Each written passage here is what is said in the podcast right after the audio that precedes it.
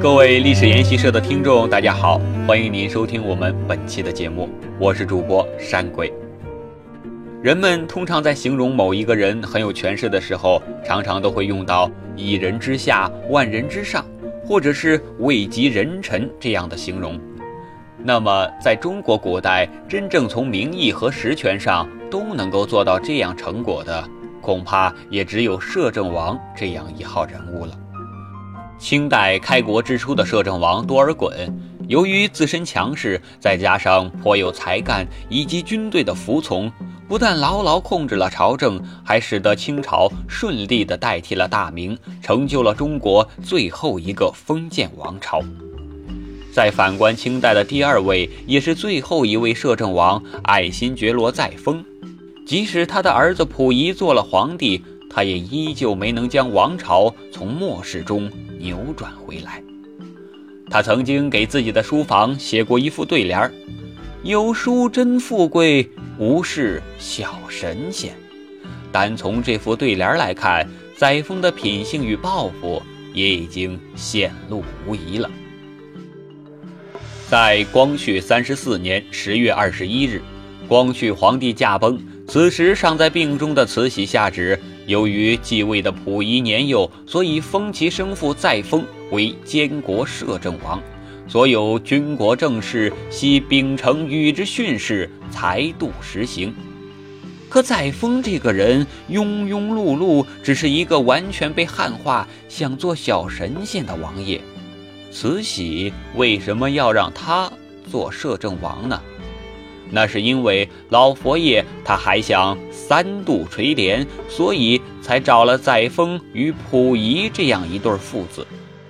可他万万没有想到，就在第二天，慈禧自己也突然病重，奄奄一息，而这一切都完全超出了他自己的预料。慈禧就这样匆忙地走上了死亡的道路。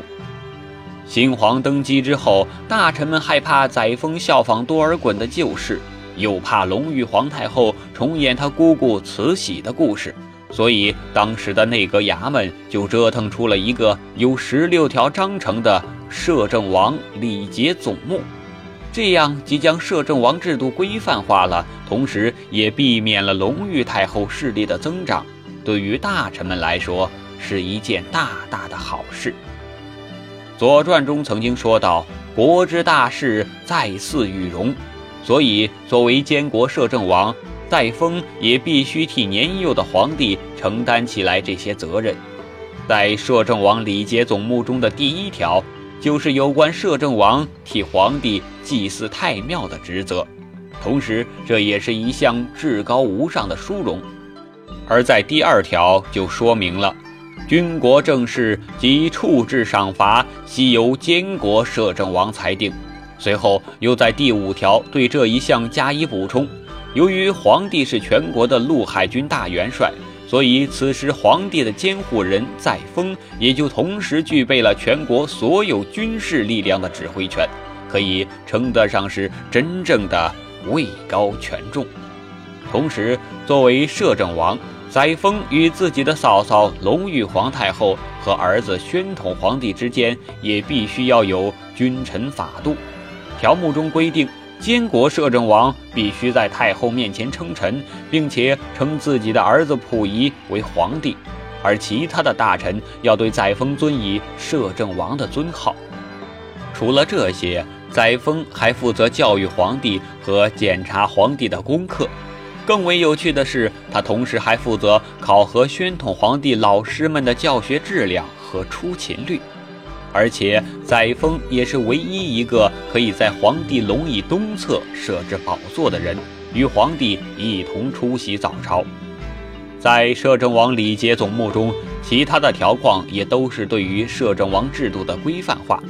但是其中有一条却牵涉到了监国摄政王到底住在哪儿的个人问题。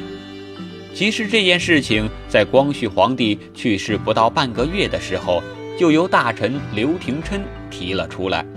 原先准备是让监国摄政王住在皇宫，从而防止像清初多尔衮摄政之时，将家国大事全部带回家中处理，从而出现种种的舞弊与疏漏。但是当时正处于先皇的丧期之中，清代有大臣不应奏事的规矩，所以刘廷琛被传旨申斥。但这件事也确实给了隆裕太后以及内阁大臣们提了个醒。于是内阁大臣提出两条建议：一是在皇宫里找一处偏殿，作为监国摄政王的办公地点；二是在紫禁城附近寻找一处地方兴建摄政王府邸，这样距离较近，方便载沣随时前往宫中处理政事。或许是出于礼教之防。毕竟多尔衮与孝庄太后的故事人人皆知，而小叔子载沣与大嫂子隆裕同在皇宫，未免也有失体统，所以隆裕太后就选择了第二个建议。于是就在光绪皇帝死后不到一个月，摄政王府开始兴建了。在大臣们拟定的章程中，预备在中南海的吉林右修建载沣的办公场所，另外在紫禁城东华门内三所为摄政王整修一处起居休息的地方。当然，在这样规模的修建过程中，贪污受贿的事儿也是层出不穷，甚至一度出现了工人罢工的事件。可是，摄政王府没修好之前，载沣住在哪儿呢？其实，载沣还未做监国摄政王的时候，就已经承袭了父亲醇亲王的王爵，所以他大多数时候还是在亲王府起居生活。而载沣怎么也没想到，这本来给他准备的摄政王府，自己却一天也没住进去过。从光绪三十四年施工到宣统三年，因为革命军起义，载沣这个摄政王退位。将近四年的时间，这所摄政王府都没有彻底完工。而随着民国的建立，袁世凯又将未修好的摄政王府改建为国务院。其后的时间内，这座王府的名字和功用也是几经变迁，